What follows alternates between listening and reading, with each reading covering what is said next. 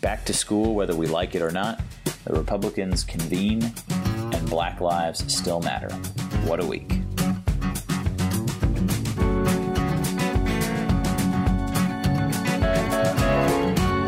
My name is Matt Sinovic. I'm the Executive Director of Progress Iowa. And I'm Ivy Beckenholt, Communications Director of Progress Iowa.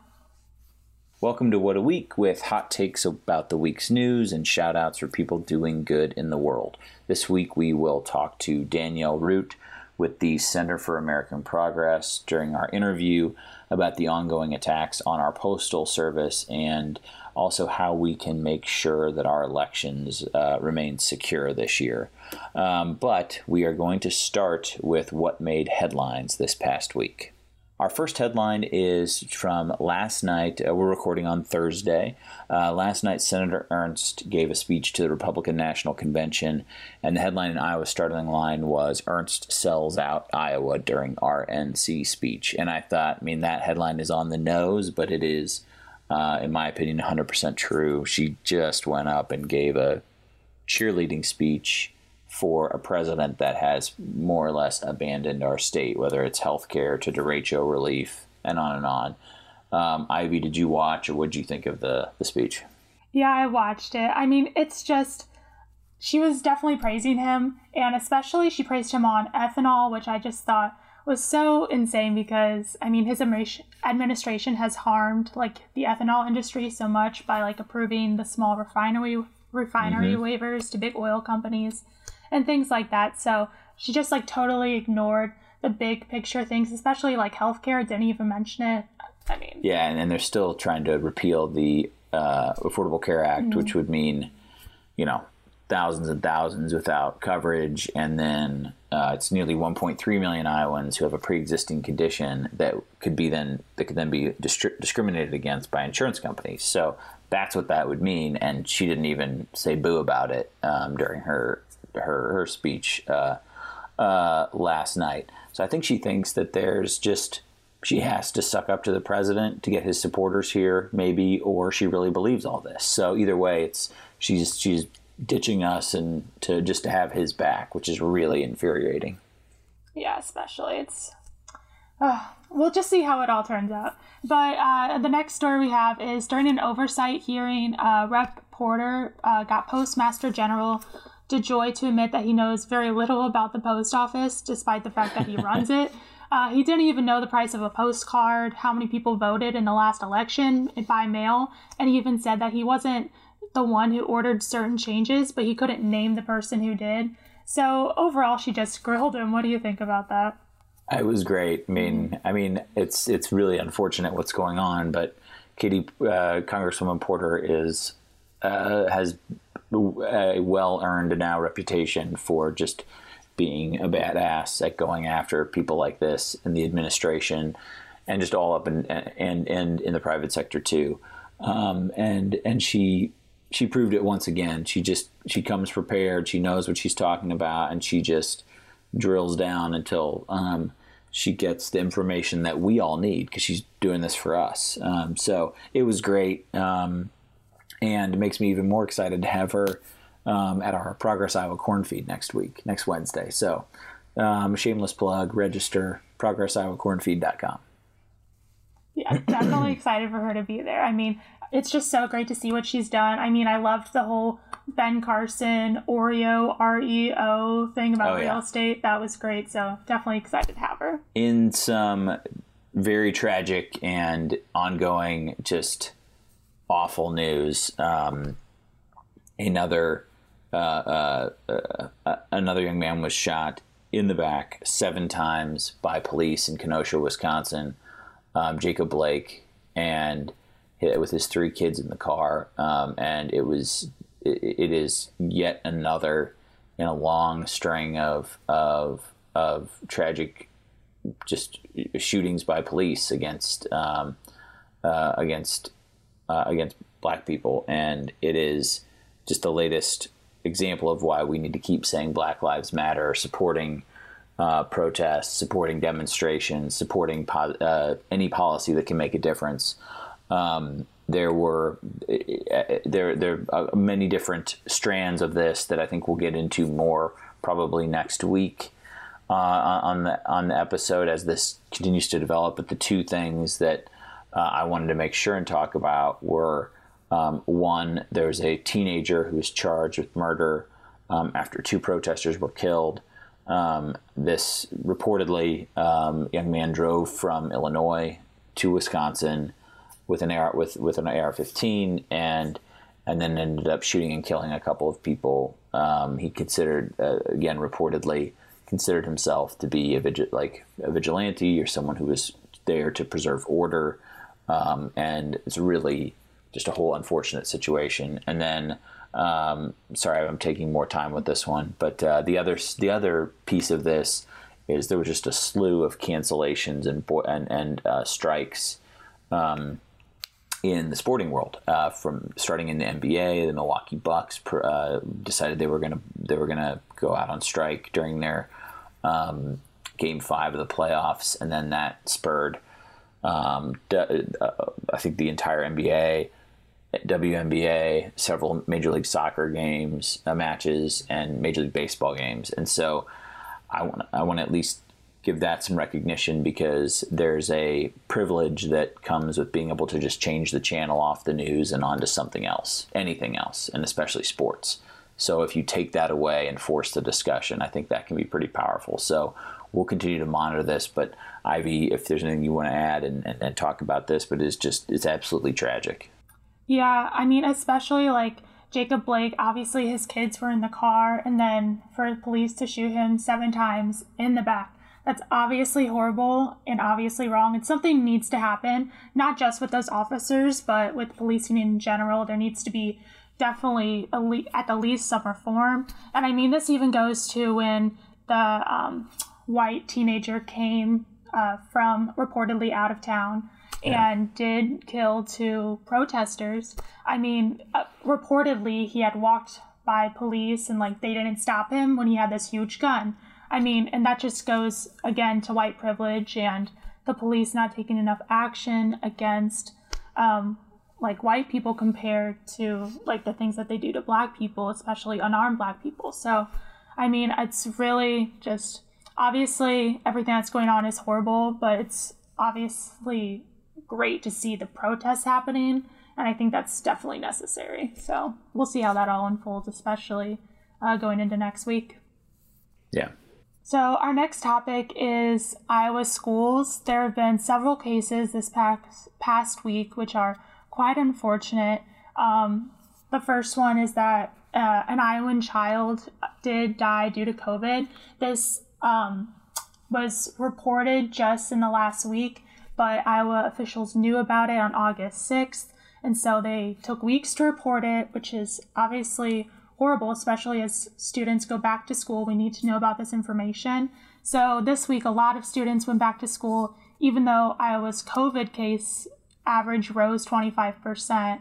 And like the state is still underreporting it compared to media outlets and other people. So that's obviously concerning. And now the state of Iowa doesn't have to alert the public when a coronavirus outbreak happens at schools. So, obviously, this is horrible because they made this rule forcing kids back into schools and they don't even have to report it. It's just, it is, it's a perfect storm for chaos and uh, continued outbreak in our state. And um, uh, again, we're recording on Thursday morning, and as this, um, uh, uh as we're recording this, um, the news broke that 18 more Iowans have died in the last 24 hours, or they're reporting 18 more deaths. Um, as Ivy, as you just mentioned, that could be, you know, we could find out weeks later that someone else has died from this um, uh, during this time period.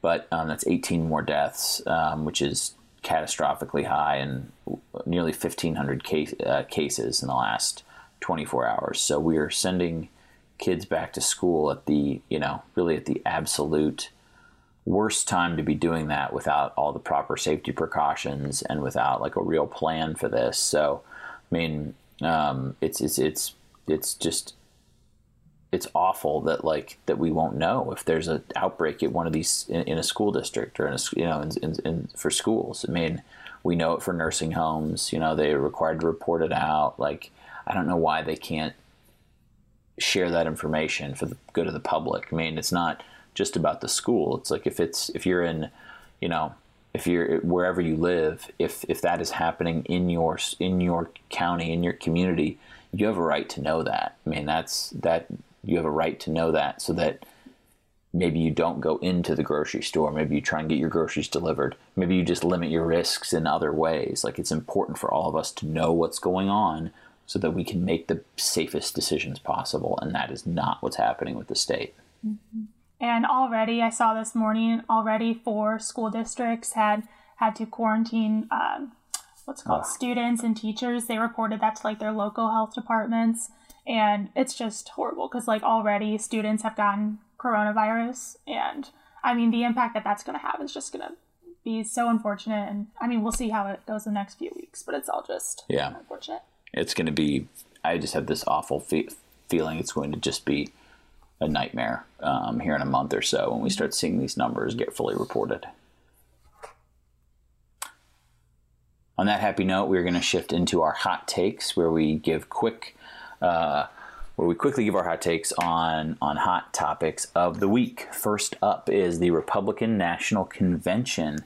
Um, I've been watching probably more than I should, frankly, because we know what they're going to say. But Ivy, have you been watching any of this? Yeah, unfortunately, I have been watching it more than the Democratic convention. Like just because it's so entertaining to watch to see everything that they're going to say. So, yeah. There's a lot of yelling. That's my mm-hmm. biggest take. Like there's a lot of anger and yelling, and I don't know what they're like. It's a lot of. I mean, the, the, one example is they're talking about all the rioting that's going to happen and all the blah blah like terrible things that are like, that are going unrest that is going to happen if we elect Joe Biden and Kamala Harris um, uh, this fall. But what they're talking about is happening now. So I don't know what we're yelling about. Like they need to, they need to figure this figure this out because that's that it's un, it's under their it's on their watch that all this is happening. Exactly. As an incumbent, I would expect them to try to paint a rosier picture because it's like has your life gotten yeah. better in the last three and a half years? But especially the first two nights, from what I saw, it was just pretty negative and saying that things are just going to get worse if we elect Joe Biden. But they were even talking about like the left movement right now but i mean they have to realize that they're a part of like the last three three and a half years. Like this administration is what they're going to think of trump and pence. So if they're painting like a negative picture of just like the social situation it doesn't look great on them. No not at all. Another thing with the republican national convention is that they broke of rules uh, with the Hatch Act, but some pretty good laws yes. that exist for a good reason. Mm-hmm. So obviously that's wild. But on uh, the convention, Trump had um, conducted a ceremony, a citizenship ceremony, and apparently, according to the Washington Post, one woman and to other sources accordingly now too uh, who became a citizen on TV didn't know that they would be a part of the Republican National Convention until it happened. Obviously, that's just a bit crazy to not tell them that they're about to be on like this huge Republican national event. So, I don't know. What do you think about that, Matt? I mean, it's about par for the course for them, but it's like they. It made me think that, I mean, that they are like using this convention to I mean, basically, what they're trying to do is if you already support the president or if you supported him last time and you're not sure if you're going to vote, they want you to feel okay about that. And and all there's all these like these policies that have they're locking you know immigrants in cages and separating you know kids from their families. They are not allowing legal immigrants in from legal immigration from certain countries because they don't like those countries, um, the S hole countries or whatever you want to, you know, how Trump put it. Mm-hmm. And so, they're, and they're instituting religious tests in some cases for the for those. Um, all the pieces of the anti Black Lives Matter, you know, movement that that like and and the quote unquote law and order divisiveness that they're pushing. So all these racially charged like racist things that the that the administration is doing, and so they're using this convention to do things like this to be like, hey, it's okay. We're not really that bad, and so you can feel okay about voting for us and not voting for a fully like racist president, but their policies totally are, and so they're just using these types of events as props to make you make make their folks feel better about supporting them. In my opinion, that's yeah. my hot take. No, so. I definitely agree. It definitely seems like they're not even with like certain um, things that they're trying to say during the convention, like how much Trump has apparently done for criminal justice reform.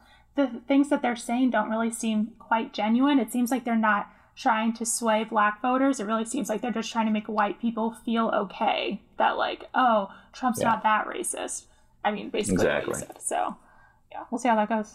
The last hot take is about Dr. Fauci. He said he was in surgery, and I think I saw reported that he was under anesthesia when there when the White House task force um, uh, basically lowered the, or, or, like limited the CDC and their ability to do for for testing guidelines. So, I mean, you know, I guess that's when you do it if you're gonna if you're gonna mess with the how we administer testing and scale back on testing. You do it when the nation's top doctor can't say no.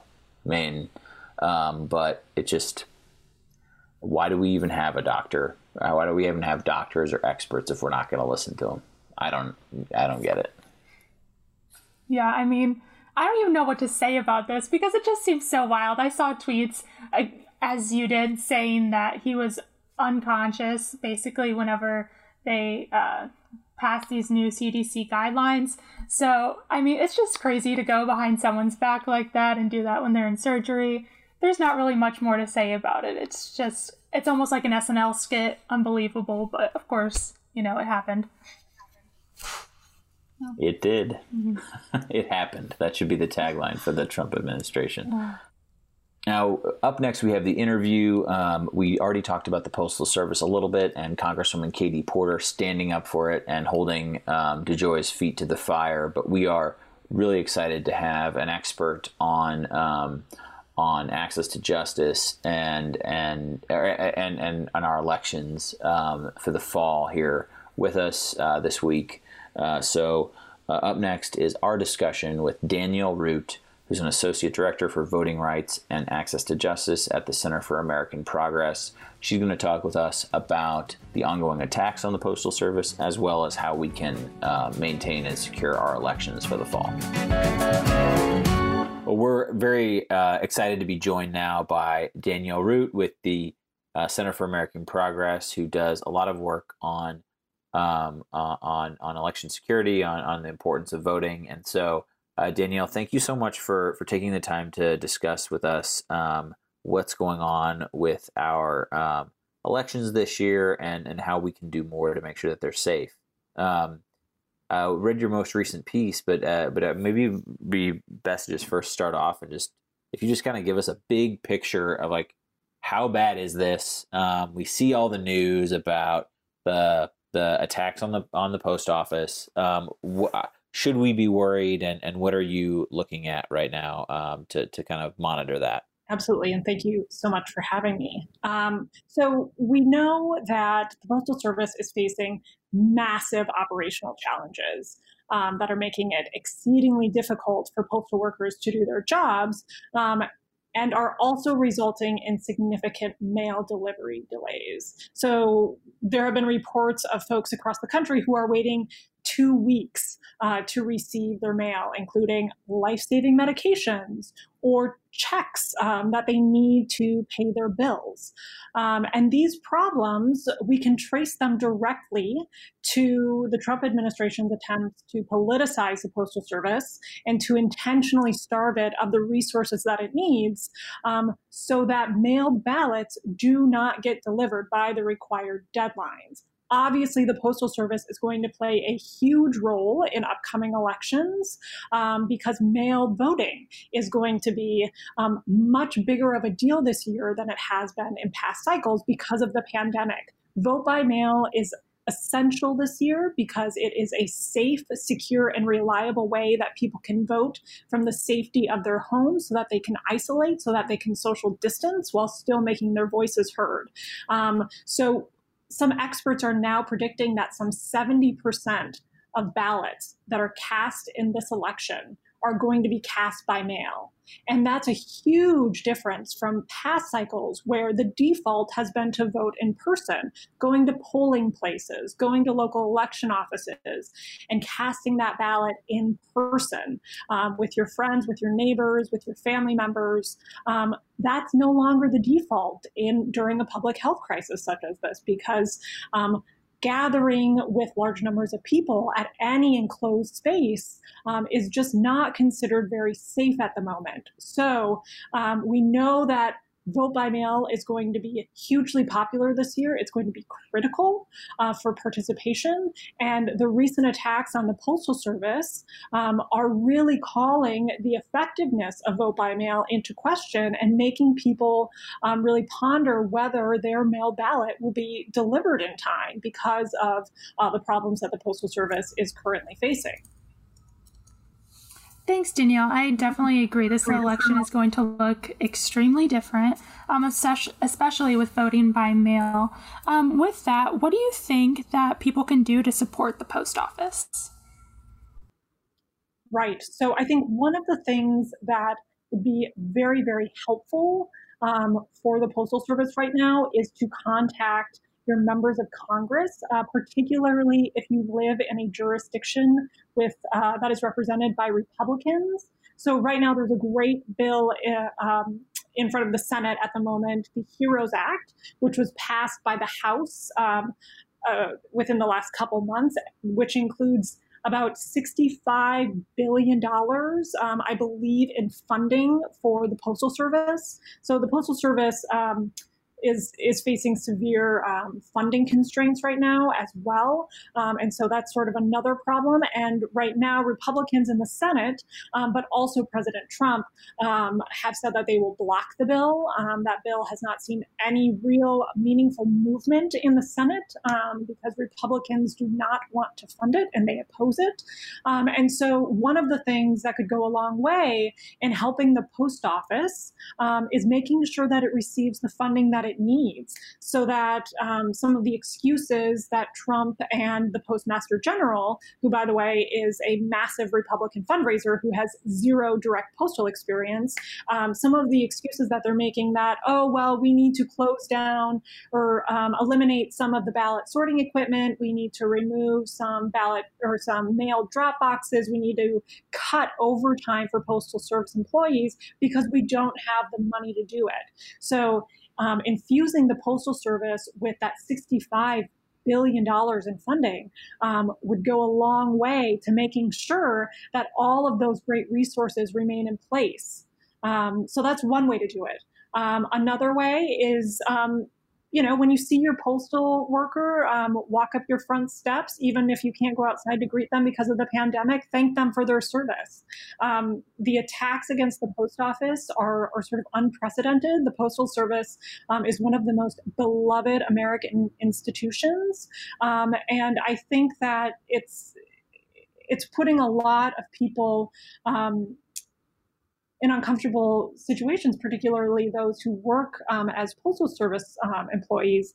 Um, and I think like showing your appreciation for the work that they do will go a long way in lifting spirits um, and making sure they know that they're supported, um, even when this administration is attempting to uh, politicize the important work that they do.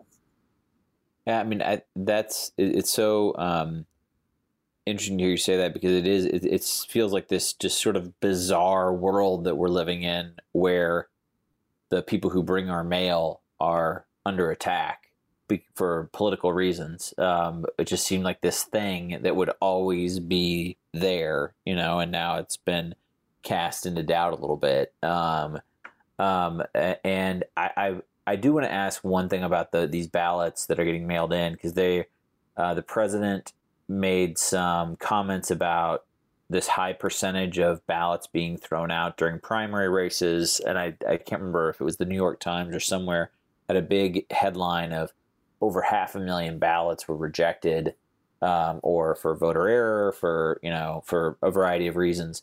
And then buried in the story, it said like 300 plus thousand ballots were similarly uh, rejected in in 2016, I think, but at least maybe it was in 2018. But I was wondering what your perspective was on these, you know, like voter. It, I'm sure that just happens, in, especially in states with that do vote by mail. You know, on a regular, uh, on a higher level in the past, where like if someone sends in their ballot and they vote for two people or things like that. But but can you just give us some, uh, um, hopefully some some comfort that that's uh, or, or, just uh, an, an accurate depiction of what's going on with those kind of error ballots. Right. So, you know, we never like to see high numbers of ballots being rejected. Right. Uh, you know, in some cases, there are issues with ballots where somebody mistakenly, um, you know, submits a ballot where you know they mark two people um, accidentally, and you know that ballot needs to be remedied um, before it can be counted. Um, However, a lot of times ballot rejection rates um, reflect discriminatory laws. So, uh, signature matching requirements is one thing that we typically think of when we think of ballot rejection rates. So, when somebody's signature doesn't match exactly the signature that the state has on file for their driver's license or some other official document. Um, ballots can be easily thrown out for that reason. And so, like, we never like to see that lots of ballots that are cast by American citizens um, being tossed out because we want everybody's vote to count.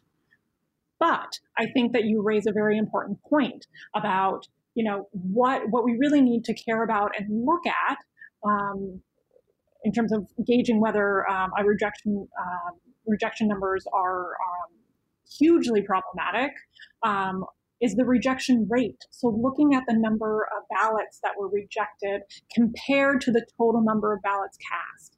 And I think the the numbers that recently came out for the primaries, I think it was 550,000 ballots. Okay. Okay. I, I, think that that was around the number.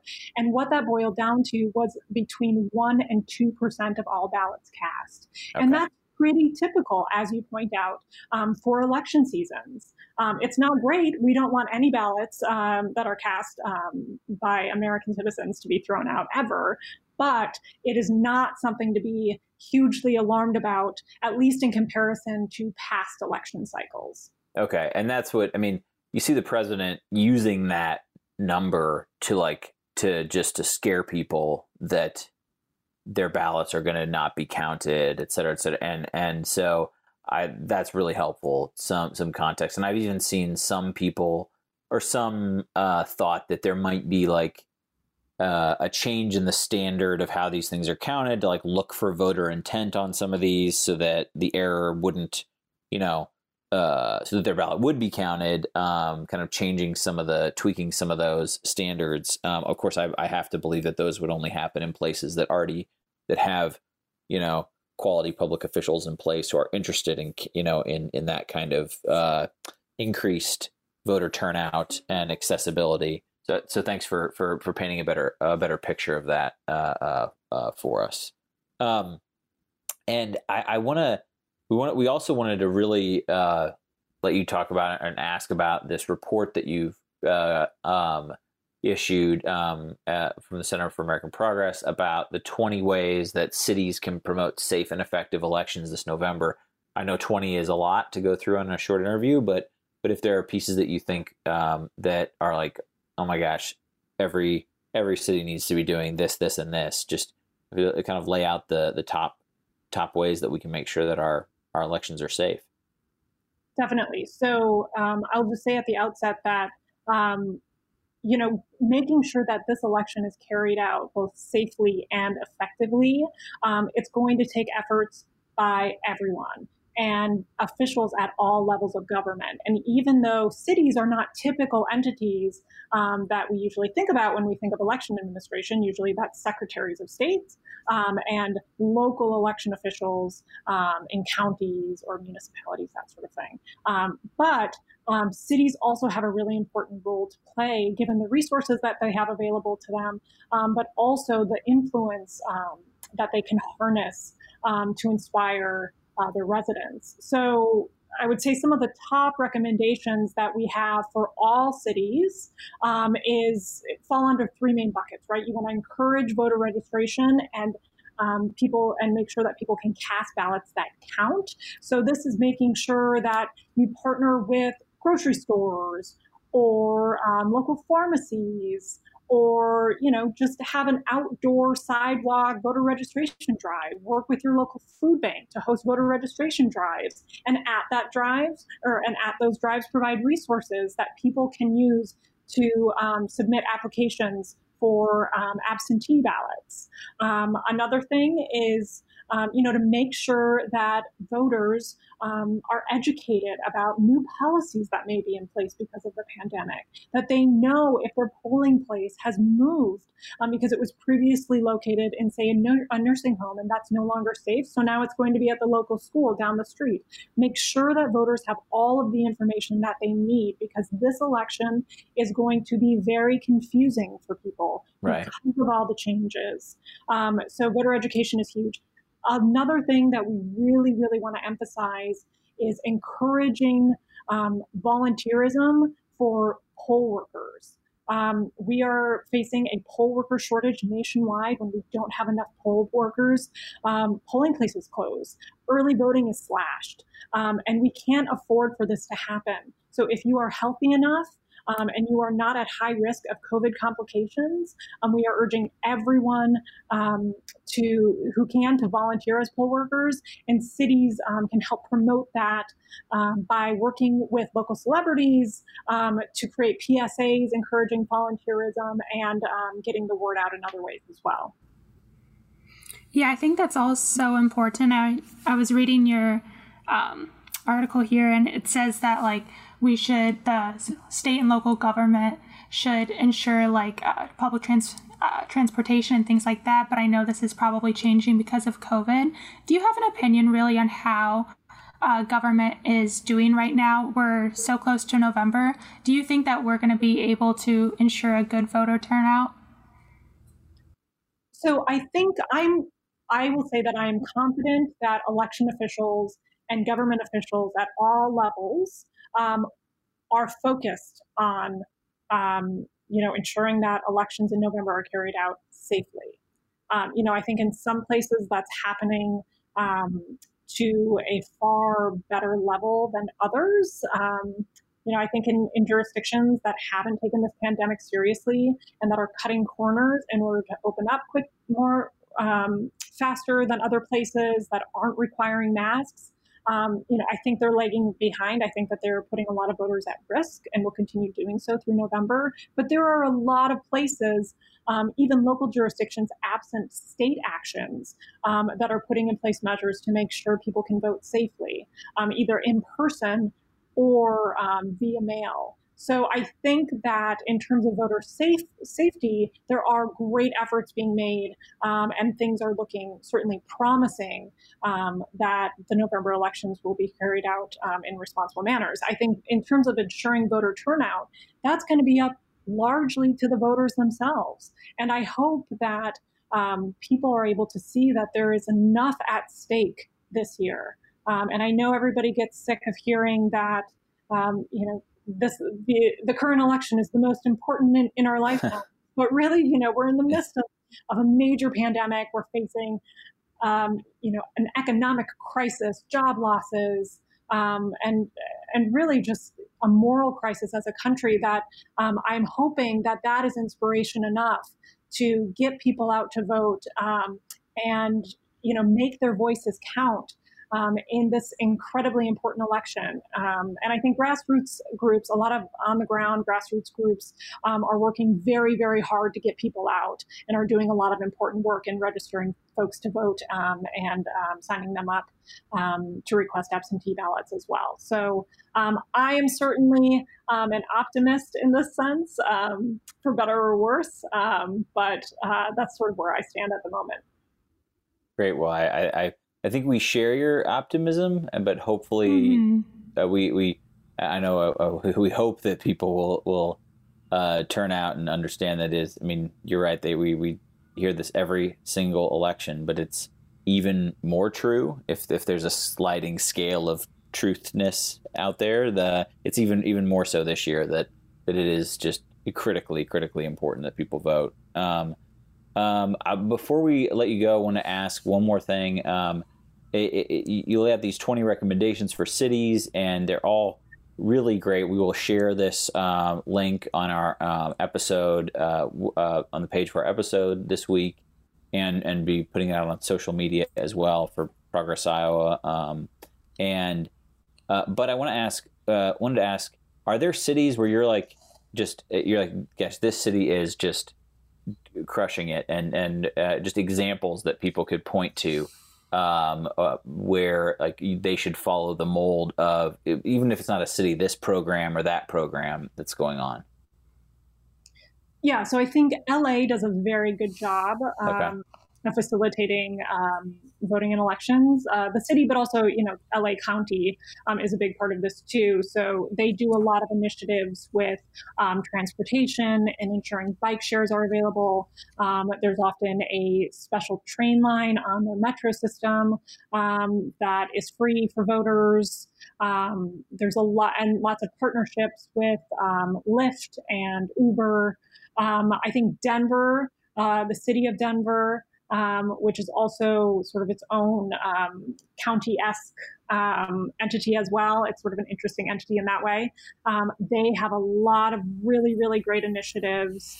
Um, Amber McReynolds, um, who currently works and heads up the, the Vote at Home Institution, put in wonderful initiatives when she was in charge there, including a mobile mobile vote center, which was essentially a um, sort of a bus that would drive around to different neighborhoods and help people register, would help them um, cast their ballots um, and that sort of thing. And they could just come to that bus and get the information they needed um, and all the form, the necessary forms that they needed. And it made it a really convenient option for folks. Um, and Colorado in general, I would say, is just a fabulous election system because it has widespread vote by mail. It is considered um, one of just a handful of states that relies almost entirely on vote by mail, similar mm. to places like Oregon and Washington. However, um, the great thing about Colorado's um, system that makes it um, fairly unique um, is that it also relies heavily on vote centers. So it couples its vote by mail program with these vote centers um, that are located throughout various communities um, that allow anybody who lives within that community to vote to go and vote there. So there aren't individual polling places. You don't have to know you know what street you need to go to um, to cast your ballot. You just have the centralized vote center that oh, anybody wow can go to. They have all of the right ballots for you. Um, they have, you know, all of. You can also uh, register on the same day, same day voter registration at these vote centers. It's a great dual program that results in very, very high turnout, and the voters love it. So whenever anybody asks what is the ideal election system, I always point to Colorado because it is doing, I think, everything right. That's good to know, and also just uh, it shouldn't be groundbreaking, I guess, but because that seems mm. so simple and and and uh, um, ideal that you could just show up to any of these any location and and and be able to cast your vote rather than knowing which church, school, community center, etc. that it that it's at. Um, and you know, all too often it's election day and you go to the maybe you go to the place that it has been for years and it's not there and you only have an hour to do this. And so you you know anyway just so many barriers to, to voting and that's a great solution to, to to a lot of them so that's that's really interesting.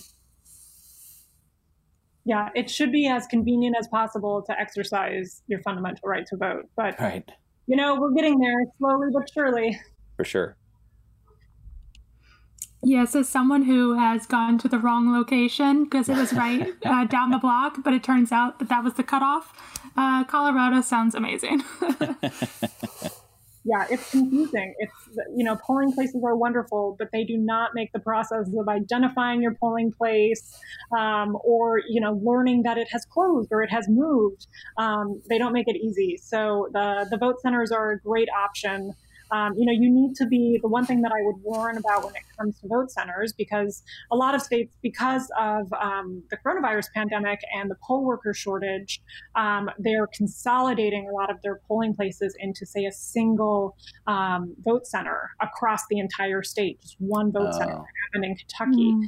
And that's that's not good. That's not how uh, vote centers are supposed to work. You're supposed to have them um, conveniently located across many communities um, because obviously, when you have one vote center per state and no other in person options, you're going to get huge long lines, um, which you know, can result in community spread of the virus um, and can also result in disenfranchisement because if you live far away from that vote center um, and you don't have any means of transportation um, and you can't vote by mail or you haven't received your absentee ballot in time because of postal delays or administrative challenges, you don't have any options and you unfortunately won't be able to vote. Um, so that is that is my one warning that is very specific to this year when it comes to vote centers is that jurisdictions should not be looking to consolidate all in-person options into a single um, or just a couple vote centers. Uh, vote centers are great, um, but there needs to be many of them. Um, so that's all I would say about that. That's that's really scary, um, but but really important to, to note. So thank you for, for mentioning that as well.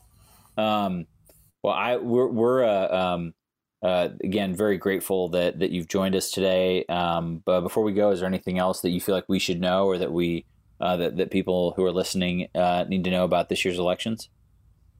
What I would recommend everyone does is if you are somebody who can vote by mail um, and wants to vote by mail, request your absentee ballot as soon as possible. As soon as your state, your jurisdiction is accepting absentee ballot applications, get your application in. And then I would set a deadline, not on election day, not the day before election day, several days, if not weeks before election day, that if you have not received your absentee ballot in the mail by that date, you have a set plan to go vote early in person somewhere. Um, there are going to be um, delivery issues with mail ballots because a lot of states um, are trying out no excuse absentee voting for the first time this year. Mm-hmm. And while election officials are doing the best they can um, to make sure everybody who requests an absentee ballot gets one, um, we there's going to be some hiccups that happens whenever any new system um, is implemented.